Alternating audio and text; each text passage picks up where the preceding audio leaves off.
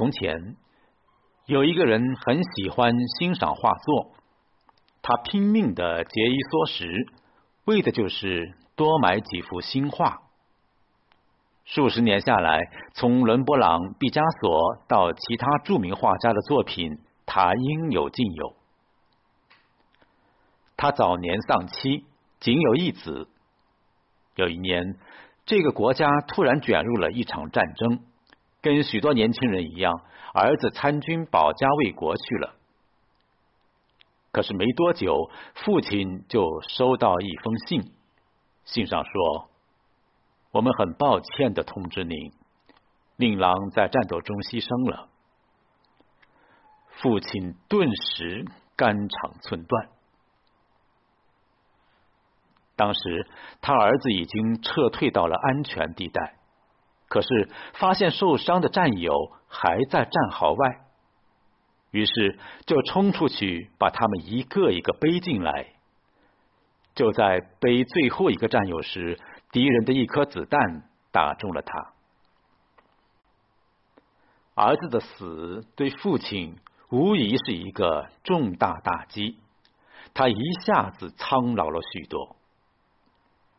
一个月之后，圣诞节到了，但他实在无法想象没有儿子的圣诞节该怎么过。就在这时，门铃响了，父亲开门一看。只见是一个年轻人。年轻人对父亲说：“先生，也许您不认识我，我就是您儿子牺牲时背着的那个伤兵。”年轻人的眼圈红了。我很穷，没有什么值钱的东西。我记得您儿子说过，您爱好艺术。虽然我不是艺术家。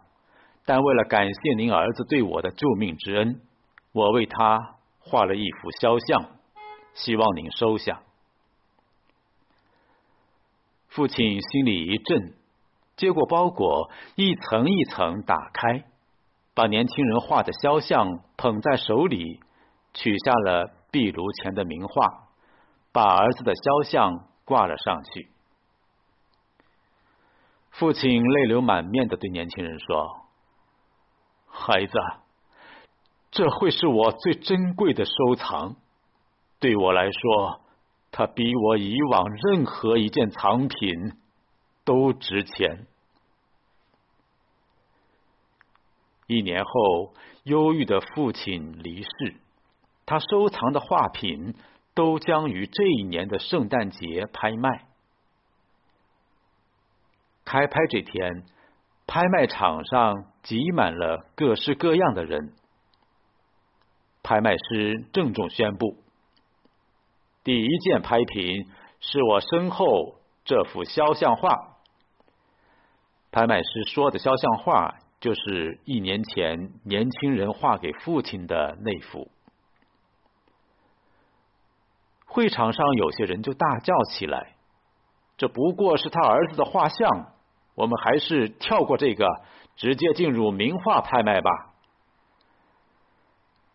拍卖师在台上严肃的摇头：“不行，先得拍卖这幅肖像画，然后才能继续。”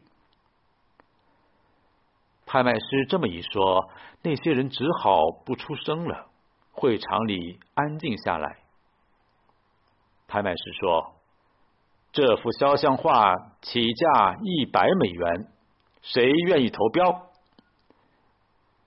没人答话。他又问：“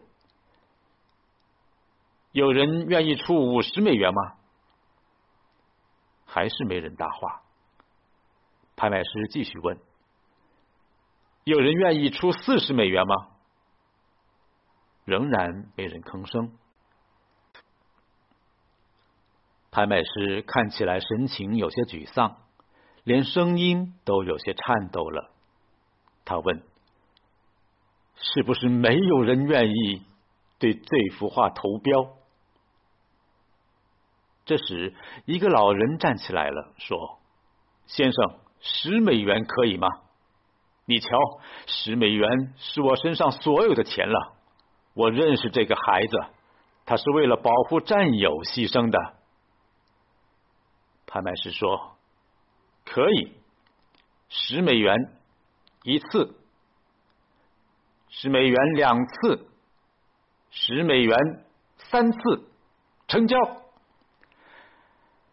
场上立刻爆发出一阵欢呼，人们纷纷议论着：“嘿，现在终于进入正题了。”只听拍卖师说：“再次感谢各位的光临，今天的拍卖到此结束。”台下那些人全都愣住了，这是什么意思？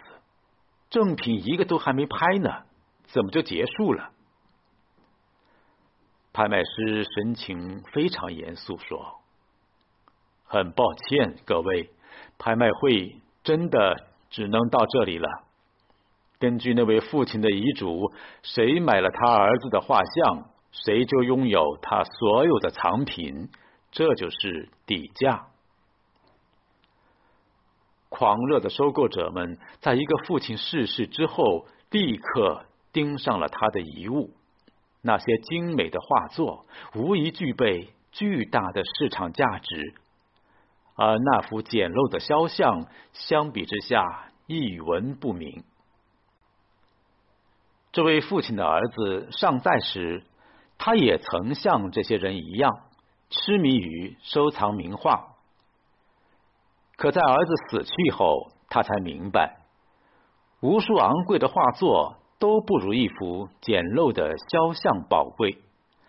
那幅肖像捧在手里，既沉重又温情，因为这是他唯一的儿子用自己的良心换来的礼物呀。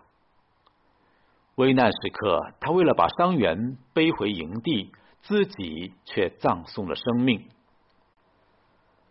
老人用十美元换来了肖像，恰恰是所有展品中。最昂贵的一件，因为良心的底价是无价。我常常在考虑一个问题：在我们的一生当中，究竟什么是最重要的呢？是金钱，是权力，是名，还是房子、车子？扪心自问，我们都知道，金钱只是身外之物，生不带来，死不带去。然而，一旦让我们置身在现实中，这些物质又成为是我们疯狂追求的东西。物欲横流的社会，常有人带着讥讽的口吻问：“良心多少钱一斤？”确实，这世上常见泯灭良知的人和事，未必是杀人放火，可能是弄几部手机让小学生玩游戏。可能是卖假保健品蒙骗治病心切的老人，可能是忽悠穷人拿出家底去买根本不靠谱的理财产品，也可能是往食物里加瘦肉精、苏丹红三聚氰胺。他们借此获利，活得很好，很有面子。这让很多人困惑：既然坏人可以活得更舒坦。我们为什么还要艰难的做好人？其实做坏人是有风险和代价的。就算没有法律的惩罚，也有良心来主持公道。我有个亲戚曾经在一所中学附近开了游戏厅，每天有很多学生逃课去打游戏。当年他赚钱不少，也得意洋洋，但是。后来，他儿子也迷上游戏，撒谎逃学，成绩惨不忍睹。初中毕业，勉强上了一所职校，现在在汽修店打工。他悔不当初，也慢慢意识到自己曾经毁了多少孩子。有时在路上遇见当年泡在他游戏厅里的孩子和家长，都不敢正眼看人家。亏心啊！他现在特别信因果报应，拼命做好事，遇见乞丐就给钱。但是能不能从良心谴责里解脱呢？还真不好说。一辈子这么长，没有人知道三五年或者三五十年后，自己的认知和心态会发生怎样的变化。也许这一刻你丢了良心，做了坏事，还不以为意。但是等良心回来，是不会放过你的。守住良心的人，才能获得真正的幸福和安宁。